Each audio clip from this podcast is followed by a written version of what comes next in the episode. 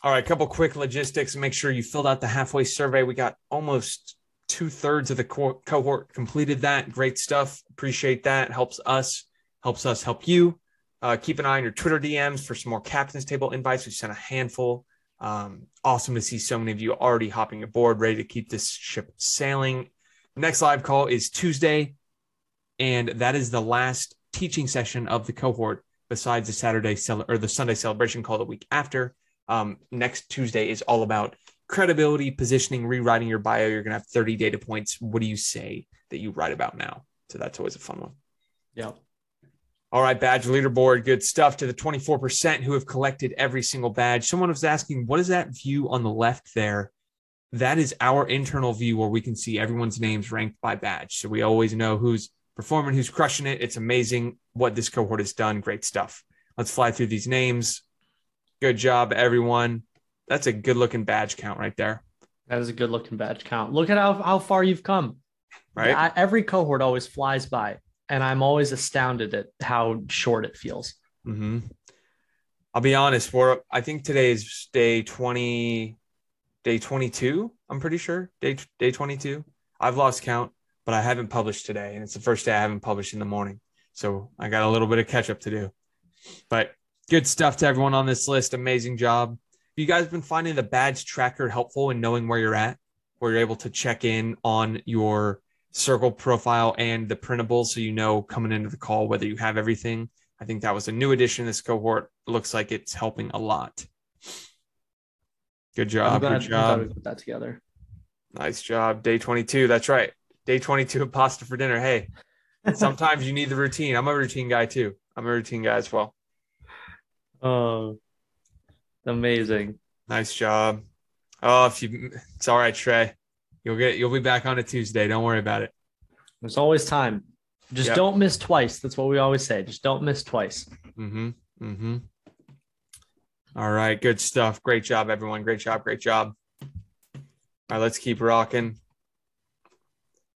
Welcome to the captain's table. Everyone on this list who has accepted their invitation. Amazing job. So awesome. We had a call. We had our first master, or not first, but we had a mastermind call yesterday. Had a bunch of people already on that. Double teaming, doing both ship 30, diving into the captain's table at the same time. Definitely can. Good stuff to everyone. Welcome aboard. And I'm sure we'll have a handful more join- joining us throughout. Yeah, and if you uh, were on the call yesterday, or if you've you've started to see the captain's table stuff come out, one of the big things that we do in the captain's table is we do these mastermind calls. Uh, this is where Dickie and I share a, a lot of our unfiltered. You know, this is what we're thinking through right now. Um, whereas Ship 30 and other things that we write about is a little bit more geared toward this is proven, this is stuff we've already done. Um, table masterminds are a bit more. Uh, these are the things we're experimenting with right now. So if you want to stay on the cutting edge of all the digital writing strategies and techniques and mental models, that's th- those are great calls to get to be part of. Yes, sir. Also, welcome Jess to the executive captain's table. Lifetime or five years of everything Cole and I create. Amazing job. Welcome, Jess. It's awesome to have you. You can do one on one call with us as well. It's going to be fun. Way to be Jess. So happy. All right, All right, couple shout outs. shout-outs. Go ahead. just some cool some cool things i mean a again huge benefit of writing and publishing in public one of my favorite authors retweeted my first ever thread right you you don't expect those things uh, Dickie, you had this happen with uh, tim ferriss early on too didn't you Yeah, no, he put uh he put me in five bullet Friday. It was and that accelerated me a ton. Yeah. i remember when that happened Dickie sent me a text being like i can die a happy man like that life life goal achieved so you never know what could happen um, this one is great. Every time I talk with people, I find topics I can write about. Once your brain internalizes the endless idea generator concept, you can't turn it off.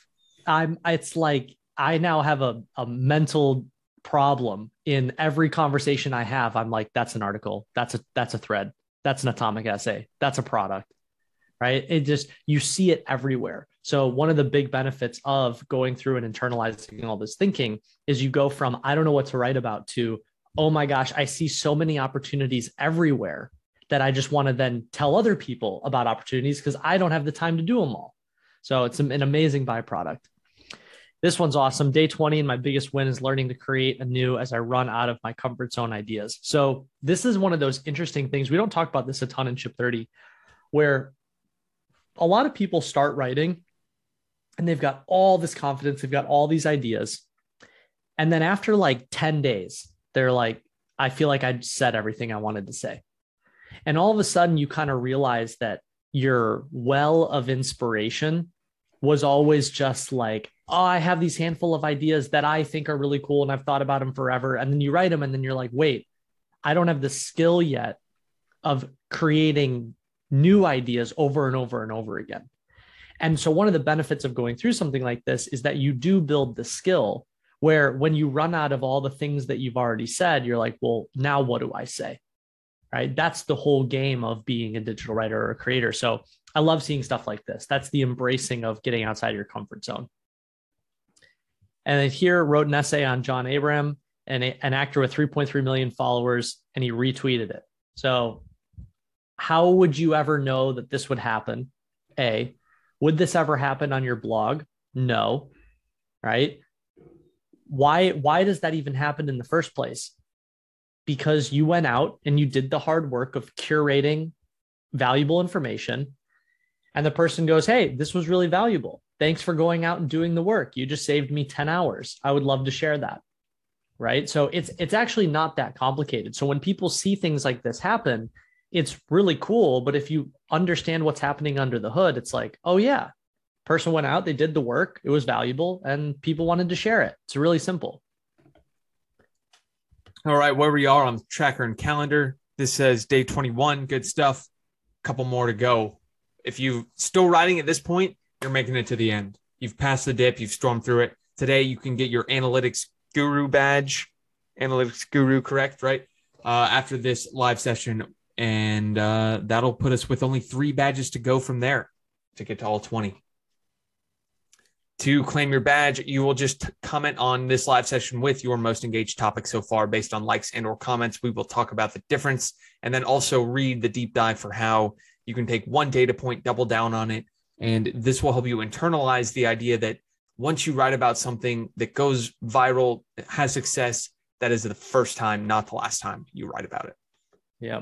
This is a really great uh, deep dive. We're going to do explain some of it live today, but this deep dive is personally it's my favorite one that we have because it really shows you how you can take one idea and all of a sudden extrapolate a hundred other ideas from one. And once you start to understand this concept, like this is the foundation of I want to write a book, I want to create a product, I want to launch a course. All of those things are just taking one small data point and expanding them. So that's what we're going to dig into here in the analytics session. So to give you a sense of what, we're going to go through, first, we're going to talk through the different engagement metrics that are worth paying attention to, both externally the objective ones, you know, hey, these are the things that matter. And then also, like, how do you feel about it? You know, because the answer isn't, okay, just write what works. Because if you only write what works or what gets attention, you might end up, you know, six months later being like, well, I kind of feel like I'm just down the BuzzFeed rabbit hole and I'm not doing things that are fulfilling for me. Conversely, if you only do what you want to do, and you have no you know you're not connected to the reader's wants and needs at all well then no one's going to read your stuff right? So you have to find this middle ground of what's working for the reader and what's working for you. So that's what we're going to dig into on the analytics side. And then part two is what i was just talking about from the deep dive where we're going to explain okay when you see something working when you have a data point that says this is something that the reader likes and this is something that you like how do you do that over and over and over and over and over again? So we're going to give you a framework for doing that. Yep. All right. So the big POV here. So this is actually 21 days. We switched the order of this. You've made noise for 21 days, right? You've generated a lot of data, both from the market, from yourself. You've probably explored some topics that you didn't know you'd write about. You probably doubled down on some that were working. And now it's time to say, what do I do with all this? The we talked about this on the very first call, but the idea that you compressed a year's worth of writing down into 21 days. For a lot of people, it takes half a year to publish 21 things, right? But you made some small bets of actually putting data points out there where now you're going to be able to analyze them. So, Cole, what do you think about this idea that any signal that comes to you is a good signal? This this is something that took me a really long time to learn, especially because in the beginning, you have a lot of fear you know, it's very common for writers when they're first starting out or before they even get started. There's the fear of what if I write something that other people don't like? What if someone like comments something negative? What if someone disagrees with me? Or what if, as Dickie calls it, you know, I get the crickets of indifference? What if, what if nobody cares at all? Right. And what took me a while to understand is that all of those signals are positive signals because what they're doing is they're trying to tell you, hey, for whatever reason, this thing that you just wrote, this is the response. Okay. You have access to hundreds of millions of readers on Twitter, hundreds of millions of readers on LinkedIn. You wrote something and either nobody cared, nobody read it, someone disagreed with you, somebody didn't like it. Either way, you learned something. And so, what you have to kind of reorient your mind around is that every time you hit publish, you have an opportunity to get one step closer to what is working for the reader, right? And if you publish 21 times and none of those are get, getting you the, the external result, result that you're looking for, that is still trying to tell you something. That's telling you, hey, for whatever reason, you still haven't found it yet right? And there it's not some big magical difference of like someone else knows something you don't. And you know we talk about all the time like you can't blame the reader right? You can't sit there and be like well i'm really smart and the reader doesn't get it right? You have to sit there and question okay why is why is this not working the way that i want it to work? It's all about crushing your ego right? If you can come into everything you write with hey I don't care how this goes. If it works, if it doesn't work, I'm going to interpret it objectively. I think that goes further than just writing, but it's a very powerful mindset to have for this. Yep. So we're going to give you a lens here. Okay. And the lens is how to look at your writing through a purely objective, non emotional way of assessing what is working and what's not. So here's an example of two different uh, threads I wrote on Twitter. Okay. And it's important to, when, when something is working or not working, it's really important to not go down the rabbit hole of, well, no one liked this and that means i'm a terrible writer and i'm i must have nothing valuable to say and i should just give up right like it, it becomes a very emotional inner dialogue very quickly the key is to not go down the emotional rabbit hole and instead look at things very objectively. So let's look at these two threads. Okay. The one on the left, I have my expert credibility. Over the past 10 years, I have read 500 business books. Okay. On the right, not my credibility. In 2017, Harvard Business Review published an article titled Why Business Leaders Need to Read More Science Fiction. So, one on the left, my credibility, one on the right, Harvard Business Review's credibility.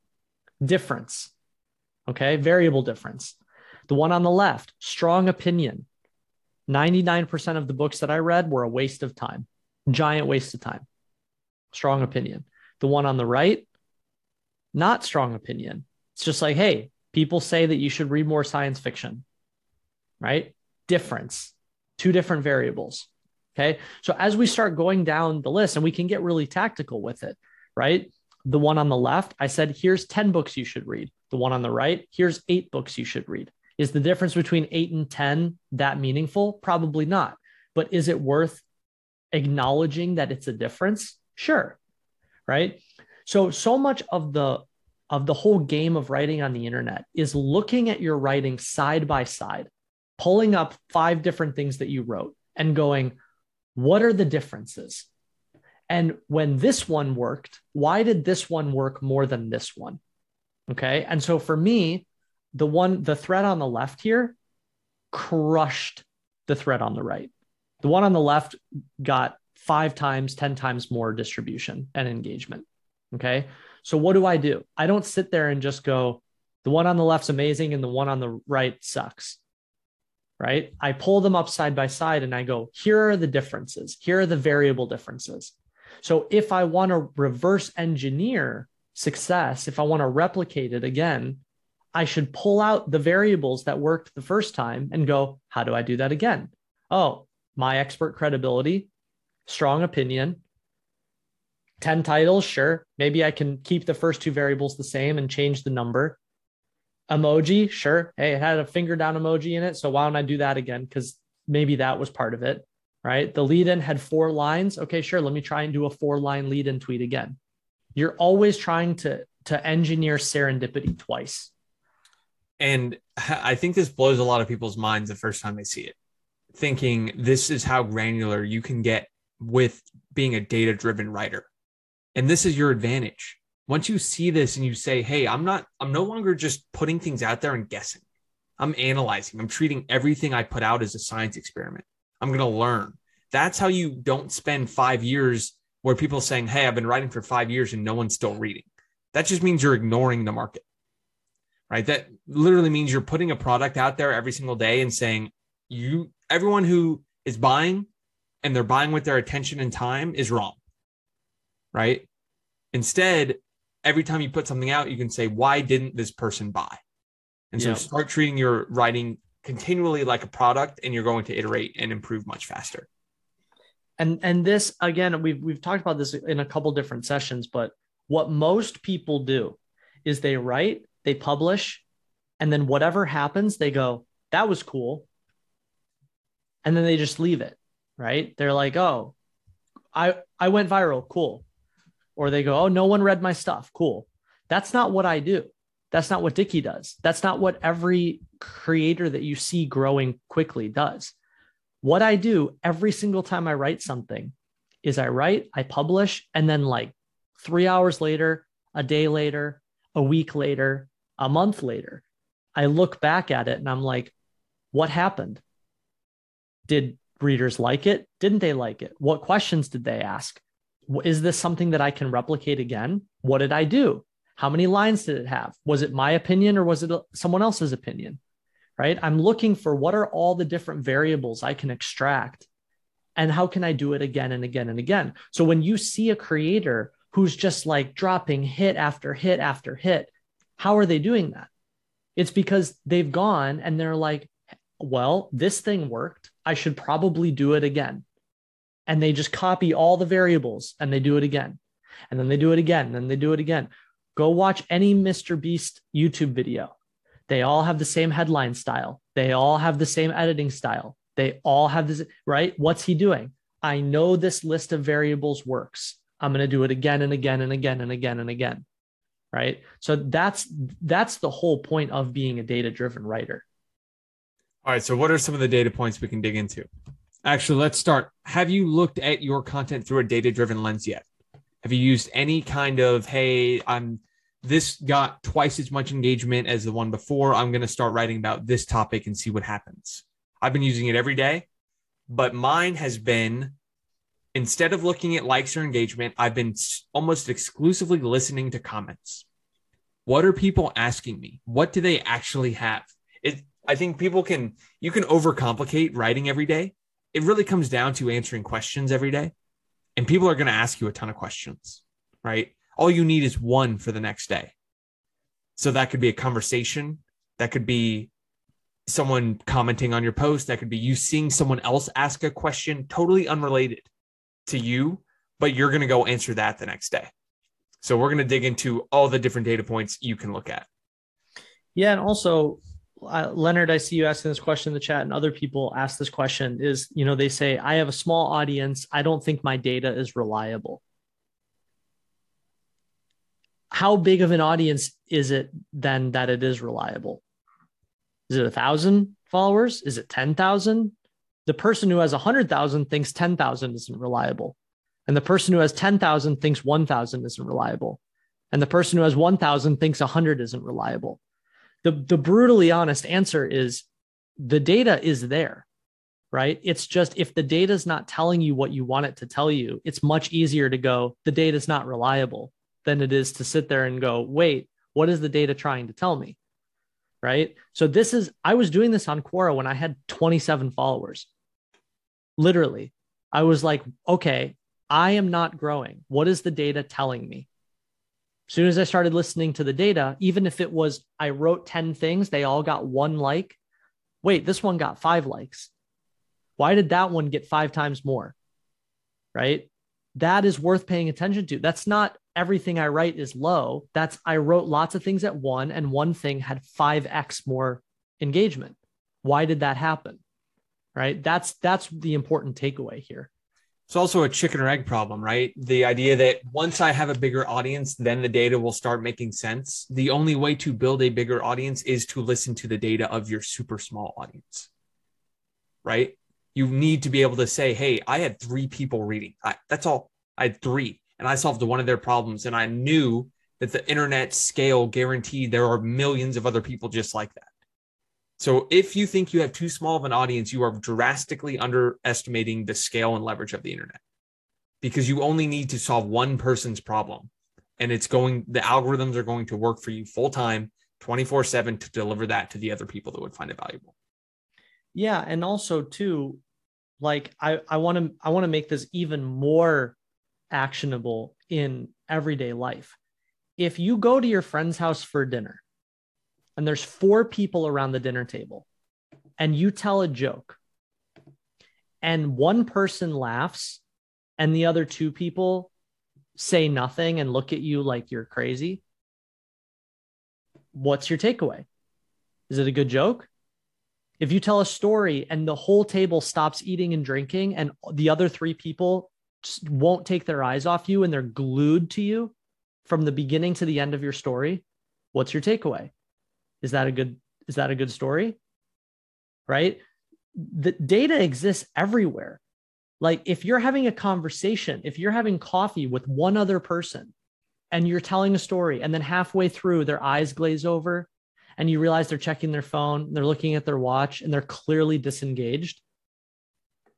Is that a valuable story? Probably not. Or did you go on too long? Probably.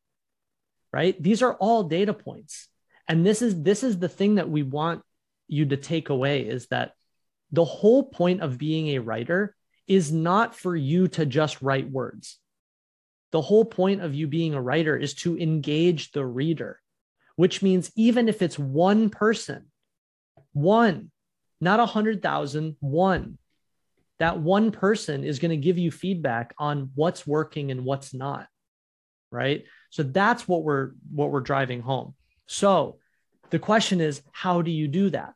Okay. What do you pay attention to? And so these are the signals that are worth paying attention to. And each one is going to tell you a different story. Okay. The way you interpret each signal is a little bit different. So let's walk through each one.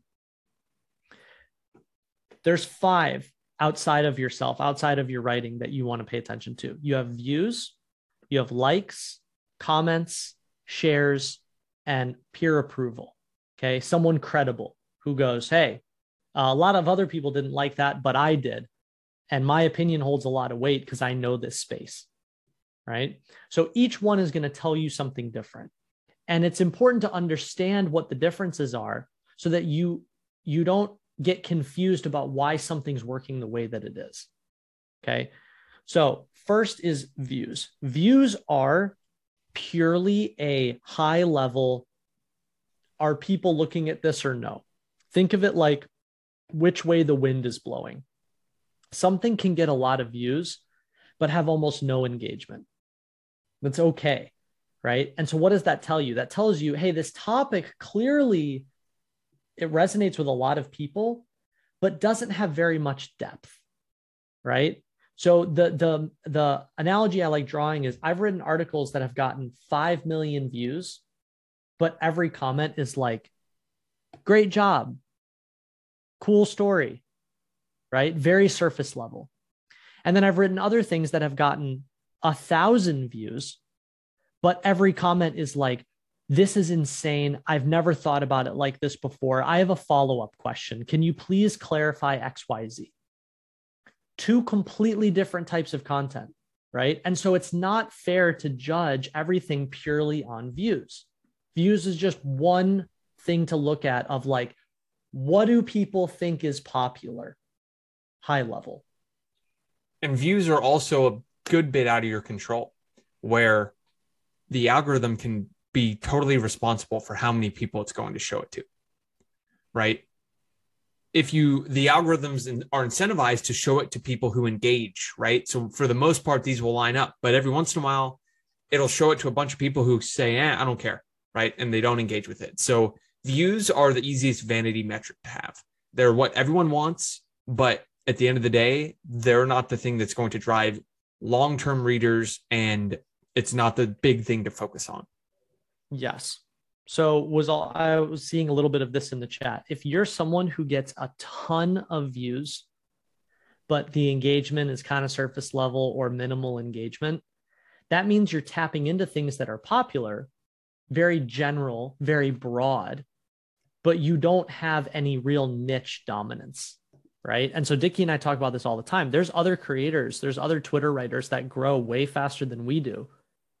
And me six years ago was bothered by that. I'd be like, hey, why is that person growing so much faster than me?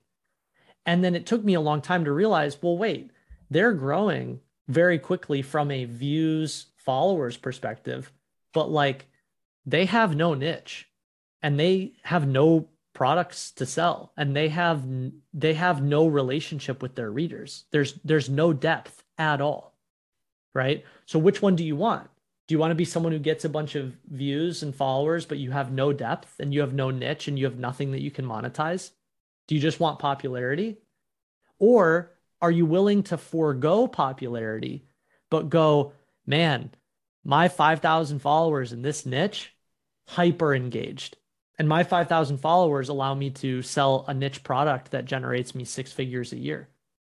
Which one do you want? They're two different things. And this is, and the problem is people look at it all and they go, well, I want the whole thing. No, no, no, no, no. It doesn't really work like that. Which one do you want? The value of having a deep, engaged, small following, I would do anything to get to relive that fun time the very original ship 30 cohort i put a tweet out that said who wants to write with me i had 400 500 followers at the time and I had 100 people reply right? That was a small community of people who i engaged with all the time talked to every day like the everyone wants the 50,000 100,000 200,000 followers until they get there. And then it's wow you really loved those times where it was a really small community. That helps. It's fun. And it's an iterative process right? Everyone, if if you transport to 200,000, you'd have no clue how to continue delivering value to them, how to manage notifications and messages and things at scale like that. So I, I think everyone thinks, how do I get more followers? How do I get more followers? Focus on the followers you do have and incrementally building relationships with them. That is what is going to compound way faster, right? Everyone who is getting to this 150, 200,000 followers before they've sold anything to anyone or have a a, a known niche, they're waking up every morning like, if I don't keep talking about these things that led to all these followers, no one's going to engage with anything I, I do. So mm-hmm. then they're stuck in a in like the worst place to be where they have a big following, but no way to deliver actual value to that following. So everyone's looking around like, why am I actually following this person? I'm not sure. Versus something you build over time, which is much more powerful. Yes. Yeah, it is. It's the most like upside down thinking, and it's it's hard. Like I get the allure, like I get how easy it is to look around at everyone else and go, I want the big shiny object, but there is so much more potential in being niche and specific and building relationships with your readers. So then the next, uh, I, I'd say it's still a surface level metric, but it at least shows one level of engagement, which is likes. So you have to think in a very basic way. An impression or a view is like someone scrolling and they pause and they look at it and then they keep going, right? It's just, I looked at it for half a second. It's a very surface level metric.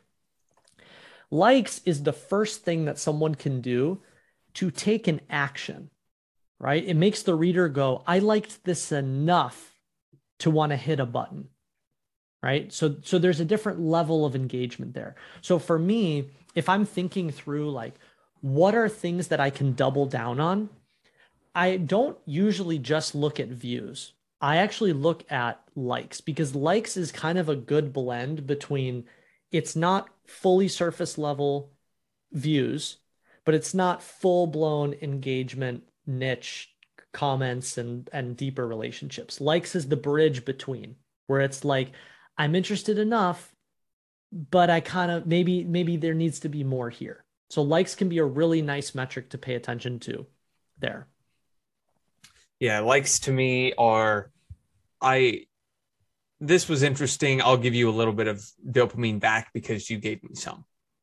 Mm-hmm. Right? But it didn't move me. It didn't it didn't get me out of my seat. It didn't inspire me in some way. It didn't say, "Hey, now I have a follow-up question." I'm not sending this around to my friends right? But it's it's a decent metric of if it's shown to a lot of people and there are a lot of impressions, but there are also a lot of likes, you probably said something that made someone feel good, right?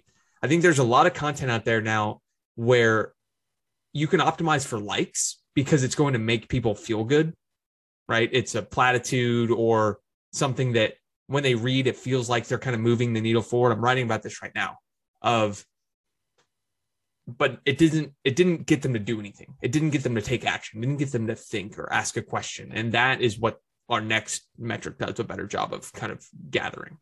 Yeah. So then third is the the comments and comments are are an interesting data point because a comment is really like the most value of a comment is when it starts or it shows you the direction of the next thing that you can write. So when you write something and someone comments a question, do not ignore that, right? Because what is that? That's the reader saying, Hey, I really liked this thing that you wrote, but I wish that you would have included this, right? Can you answer this additional question for me?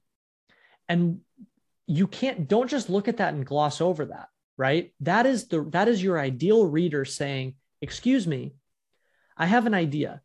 I would love it if the next thing you wrote was this. Okay. So then let's just pull back. So think of all the mornings that you wake up and you go, I don't know what to write about. And here you have your ideal reader raising their hand going, I am begging you to write about this thing. And it's like, you're it's like you're looking at them, but you're looking right through them and you're like, man, I just can't come up with a single thing to write about today. It's crazy. I've got no inspiration. The reader's begging you, please, please, please write about this thing. This is what writers do all the time. They have their readers literally sitting there being like, I'm asking for the next thing. And the writer goes, Boy, can't think of a single thing to write about. And that is the biggest missed opportunity on the internet. Okay. And we can take it one step further. So you're sitting there and you go, Well, no one's asking me questions on my own content. Okay where else can you get questions? Maybe you look at another writer or another creator who writes about kind of similar crossover things as you. And you go into their comment section and you see readers asking them questions. Why can't you be the one to answer those questions? Right? Because they're you're both writing about kind of similar things. Why can't you feed the reader's desire? The answers are all around you right? You just have to listen to them. And when you do, all of a sudden the data is like, if you do this, it will work. Right. But so many writers are like, boy, my, my data just isn't saying anything to me. I don't know. I don't know what to write about. That's a really cool idea, Cole. I should actually go through your comments of what people have been writing on your recent all threads day. and say, how can I answer them? Right. Because you can't get to all of them. But this is the exact strategy I've done this entire cohort. If you go I'm every time I write something, I spend five minutes afterwards, about an hour after I post it, and say, what did people ask me?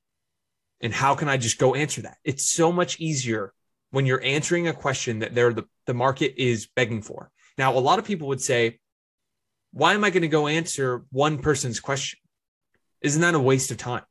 It's just one person. But again, that means you are underestimating the scale of the internet. Because if someone commented it they are not the only one with that question. right? Yes. They might be the only person in your audience with it, but I guarantee they are not the only person on the internet with that question. Right. And so it's worth your time. And that's why we write every day, is because you're able to create these feedback loops where, hey, if you go answer that person's question the next day, and then they ask another one, and then, then they ask three more the next three days, and then you have seven days of content, you just had a mini ebook. Yep. You have an outline for a course. You just answered seven questions that were probably about a specific problem that now you could package up into a course and a product and sell forever. Yeah. In seven days. Right. But everyone, it's so simple, it's complicated. Right. Yes. But if you are just answering questions, what is a course? What is an ebook? It's a packaged up answer to a lot of questions. Simply, it's a packaged up solution to a problem. And the only way you do that is responding to these comments and questions. Yes. So even though you might not, you know, you might write something that gets a good amount of views, a good amount of likes, and then you get three comments, and all three of those comments are questions. Those three questions are more valuable to you than the 10,000 views and the 100 plus likes. Those three questions, because those three questions are telling you they're, they're the true answer, right? The views are a directional answer. The likes are a directional answer. Hey, this is working in this direction. Hey, you should keep going north, right? The comments are a specific, like, if you turn right on this street, I will be there waiting for you. Right? That's what a comment is. You want the true answer. Okay. So when a reader gives you that, don't skip over it. You got to listen to it. Okay. The next most valuable metric, and, and this is one I pay very close attention to, Dickie pays close attention to, is a share. So think of a share as like a passive comment. And, and Twitter has a cool function where, where it has the quote tweet, right? So you can retweet, which is just, I just want to share it. And then you have the quote tweet, which is, I want to comment and share it, right? And a quote tweet to me on Twitter, and you see this on LinkedIn, if I want to share a post, right? I'm sharing it and I'm commenting on the share as I'm doing it. This is like the holy grail because the person goes, I want to give you my thoughts on it. Maybe I ask a follow up question. Maybe I just say how, how valuable this was for me. Maybe I point out, you're like, hey, in this list of 10 things, number four blew my mind. That's not just some person going, number four blew my mind. That's someone going, that thing that you wrote, no, number four, that thing you should write more about. That's what the reader's saying to you. And then on top of it, they're sharing it, which means they want it to represent themselves. It's an identity thing.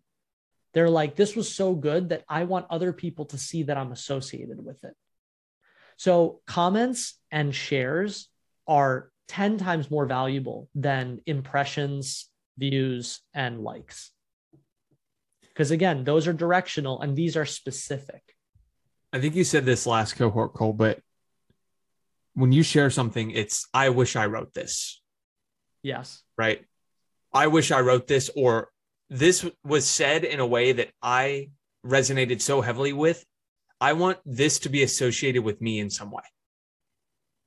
Right. And so that is the goal above all of these metrics. The goal is to write something that people share in a group chat. I had a message today from someone I knew in high school. I haven't talked to them in five, six years. And no, probably longer, probably about 10 years. And they sent me a text with a screenshot of their group chat of 25 people. And someone, they didn't know who I was. And they shared my pinned Twitter thread of 17 inconvenient truths that I don't want to forget.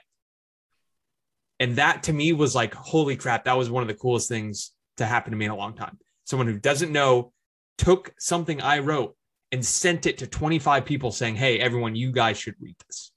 Yeah. That is the goal with every single thing you write.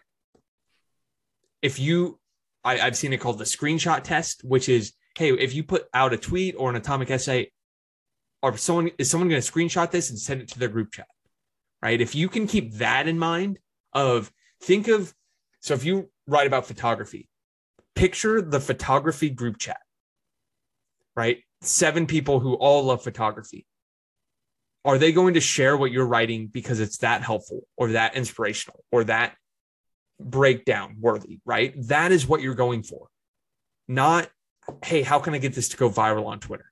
Right. Because you know what happens if the people in that group chat who just read my inconvenient truths thread, if I write anything else, they're going to read it. Right? Because they their first exposure to me was one of the most popular things I've ever, I've ever written. Right? I now have lifelong readers because it resonated with them. That's what you're going for. Yeah, this metric is a really fun one to pay attention to. I love, uh, yeah, I, I call it the screenshot test because it's like if if someone's willing to take a screenshot of it and share it, that means you've achieved a pretty high level of value. And that's what you're going for. Versus I just wrote a thread. Why is why is the whole world not giving me attention? Right? It's not about that. And then the fifth is this is it's a bit more subjective, right? But but to me there's an opportunity here of things to pay attention to. When you see someone that is a leader in your industry or someone you respect or someone whose work you respect and they they share your your work or they give it a like or they comment on it right? It's worth paying attention to that because sometimes you have things that don't really achieve any meaningful level of popularity. Maybe they don't even like really catch within your niche but someone you really respect goes hey this was awesome. Right? I i found this really interesting. Thanks for writing it.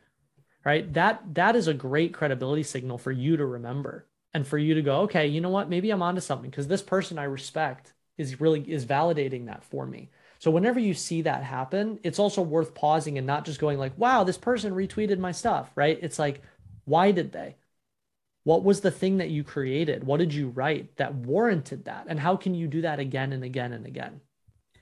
Yeah, the I mean, I send everything I write to Cole. He sends everything he writes to me. But every once in a while, we'll say something like, "Dude, this was like you got to go double down on this," and I take that as like the ultimate signal, right? If if you if someone that you greatly respect reads something you write and says, "Dude," or whatever girls call each other, right? Girl, yeah, you got to write about this and double down on it. That's a very good signal to to double down on. Yeah. So, of these, which of the data points have you been paying attention to in the past? And is it has this changed your mind? You know, have you been like, wow, I've been looking at views and I realized that that was the wrong thing to pay attention to? You know, how how is this hitting you?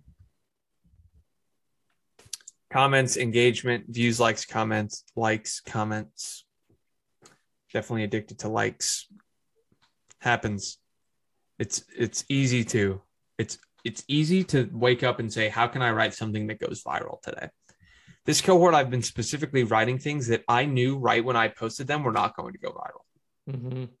and that that is a little uncomfortable sometimes when i've written things that have 10 20 30,000 likes and i'm like nah, i think even with a big following i think this will get a couple hundred right? Because i know of the people that are following me one it's not something that is so surface level that it leads to infinite sharing or mm-hmm. infinite engagement, right? But the depth of the engagements I'm getting are so much better than things in the past. And that's what I'm going for. Right? People are reading my essays and say and like privately DMing me, "Hey, this was a really helpful framework for me. Thank you."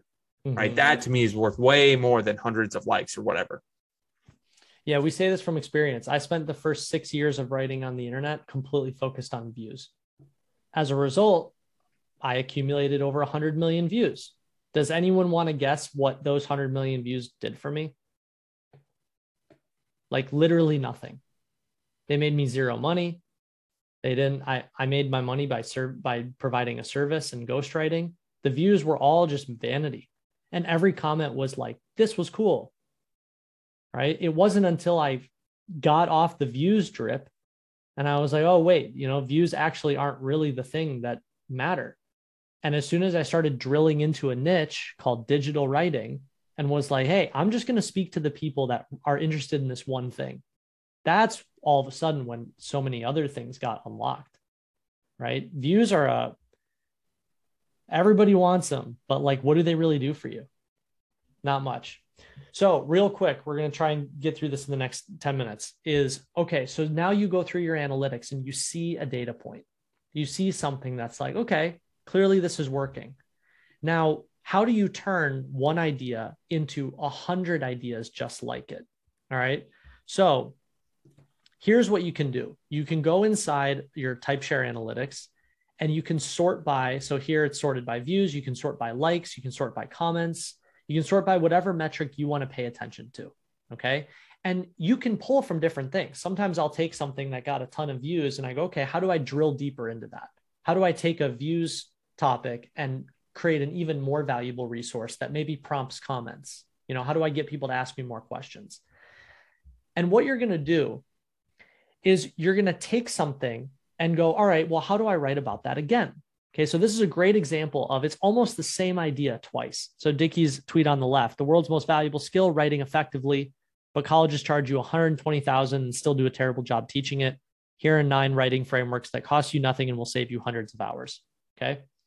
The one on the right is college completely failed me, completely failed in teaching me how to write. So I spent over 500 hours studying legendary authors and copywriters. Then I distilled what I learned into six simple frameworks. But unlike college, those won't cost you 120,000. Here they are for free. Do we notice the variable similarities? Right? Where both both tweets blame college. Both tweets use the number 120,000. Both tweets say here are important frameworks you should know. The one on the left is nine frameworks, the one on the right is six frameworks, right? And both, uh, Dickie, I think the both of them are curating. They're not your own frameworks, right? They're curating other people's frameworks. No, both of these were actually thread of threads. All my own threads. Okay, cool. So yeah, so thread of threads, you're just curating all these other things that you wrote, right? So what is that? It's like, okay, this batch of variables works. Let's do it again. Let's do it again. Let's do it again. Let's do it again. Right. And this is the whole game. Most people think that you have to be this like genius writer that comes up with a million unique ideas. Tim Ferriss's entire career is based on one book, Four Hour Work Week. And everything he did after was like, hey, here's how to do more with less time. One idea over and over and over and over and over and over and over again. I'm about due for another one of these. I did in June. I did in September. I probably skipped January and now it's May. So if you see me blaming college on not writing and something working, it's because this works, right? It's not rocket science. You find something yeah. that works and then you double down. I think I'm writing about this right now. It's part of once you niche down, it's and talk about a specific topic, you're not coming up with new ideas. You're simply finding new ways to say the same idea. That's what the game becomes. It's how do I take this one idea that college failed people to write, and here's what how you should learn to write instead. That's the core idea here, right? I went to college, it didn't help me write, so I had to learn it on my own. Here's how I did it. That's the core idea. How do I say that in a thousand different ways, a thousand different times? That's and there's nothing game. wrong. There's nothing wrong with that. Like a lot of people look at that and go, "Well, I said it once, I shouldn't say it again." No, you should do the opposite. You should say it a thousand times. You should say it so many times that that's the only thing people think about when they think of you. Right? That's the that is the whole game. So, here's another example. I wrote a bunch of 101 threads. So, a bunch of like something writing 101. And these are all different things that have to do with writing, right? Freelance writing, medium writing, self publishing writing.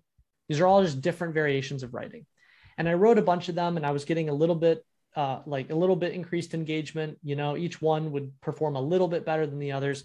And then I wrote this ghostwriting 101 thread and it blew up. At the time, it was my biggest thread. And I was like, okay, really interesting. What are the variables that made this thread go? Okay. It's something writing 101. It's credibility. I've written for 300 plus executives and startup founders and all this stuff. And by the way, here's templates. Here's how to do the thing that I've done. Those are the three big variables. Okay. And so then I just go, let me repeat it.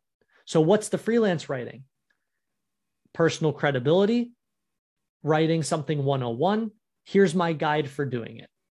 Then what's the medium one? Personal credibility has to do with writing 101. Here's the guide for doing it. Right. And over and over again, I would just repeat those variables and I would just go down the list. Right. So, how can I do that again? How can I do that again? How can I do that again? And all of a sudden, now I have an entire library of writing 101 threads covering all these different niches. So, what is that? That's a thread of threads. That's an ebook. That's a whole course. Each one of these threads could be individual books or courses, right? So look at the amount of data. It's like a snowball effect. It's like once you once you start going down the hill, all of a sudden you have this giant snowball of data. You can use it a million different ways. Yeah, and you'll be able to post it on other platforms. You'll be able to turn it into long form. I think a 101 across the board of digital writing 101 is another product idea we should add to our never ending list, Cole. Yeah. Burden of opportunity. All right. So other things you can repeat. What do you think on, on this one? So this is this is what we want you to walk away with is every time you write something, you want to ask yourself, can I can I repeat this category? Right? Oh, I wrote I wrote about you know, working from home. That worked. How can I write about working from home again?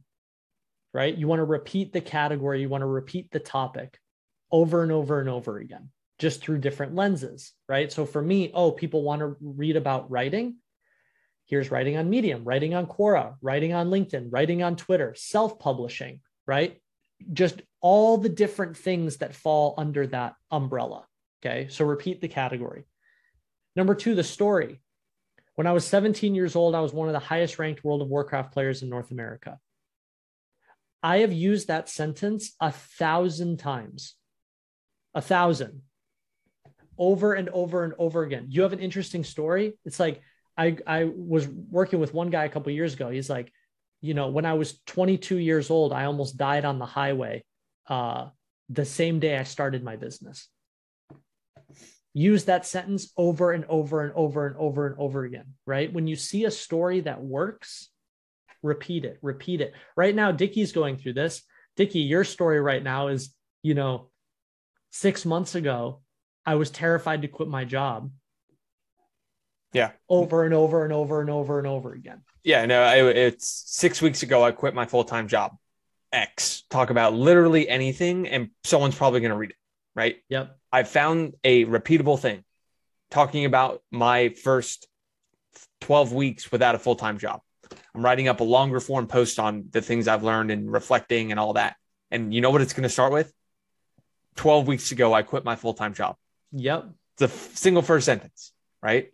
And so that is it's freeing. It's actually very freeing to to realize you can repeat yourself.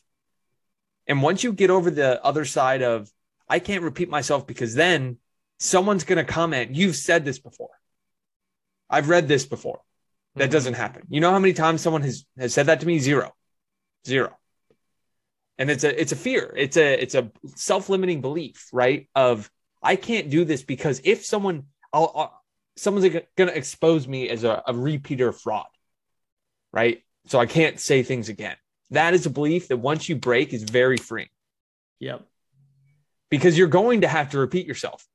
You think Ryan Holiday wakes up today like, you know, if I say Marcus Aurelius today, someone's going to call me out. I, I, I can't. I can't go on there, right? No. He, he goes on Twitter and says, times. "Here's what Marcus Aurelius said."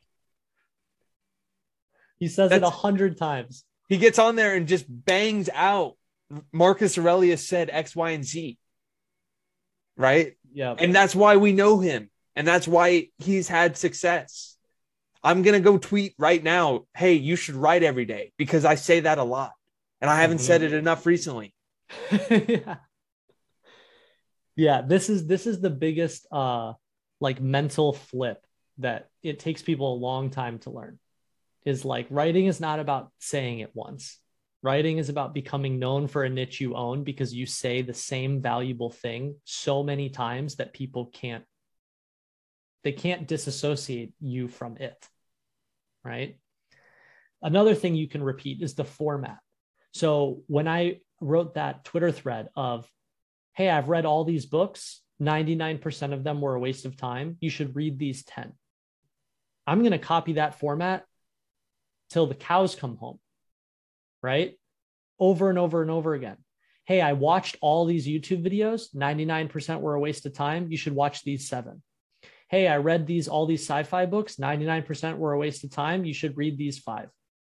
Hey, I visited all these states, 99% of them were a waste of time. You should really only visit these three. It's the same format, right? And you can do it over and over and over again. So we have a lot of these formats inside TypeShare if you want to play with them. But when you find a format that works, oh my gosh, do it over and over and over again. Right. And then the same thing, the same content for a different audience. So this is one of my favorite ones is where you go, hey, uh, here's how to be a, or here's how to write a book as a writer. Also, here's how to write a book as a busy executive. Also, here's how to write a book as a stay at home mom. Also, here's how to write a book as a busy college kid, right? It's the same content geared toward a different audience. And that is another really valuable way where you can take the same idea, but change who it's for, right? And all of a sudden you go, well, I went from having one idea to now I have 20 different types of audiences I can speak to. Now I have 20 ideas, right? Super valuable framework. So here's what we're going to do in the in breakout rooms. You're going to look at so pull up your analytics, use TypeShare. You can use any other platform that you like using, and just look at sort by you know what has the most views, likes, comments, shares. What what's getting attention where, okay, and then kind of just open the discussion and go why why do you think that happened start to hypothesize you know did, did something get a lot of views because it was in a big broad uh, category topic? Did something get a lot of questions because you were drilling into a niche? This is what we want to foster. We want to foster the active thinking the active conversation of why do we think something worked? And it doesn't have to be completely objectively true. What matters is that you're asking the questions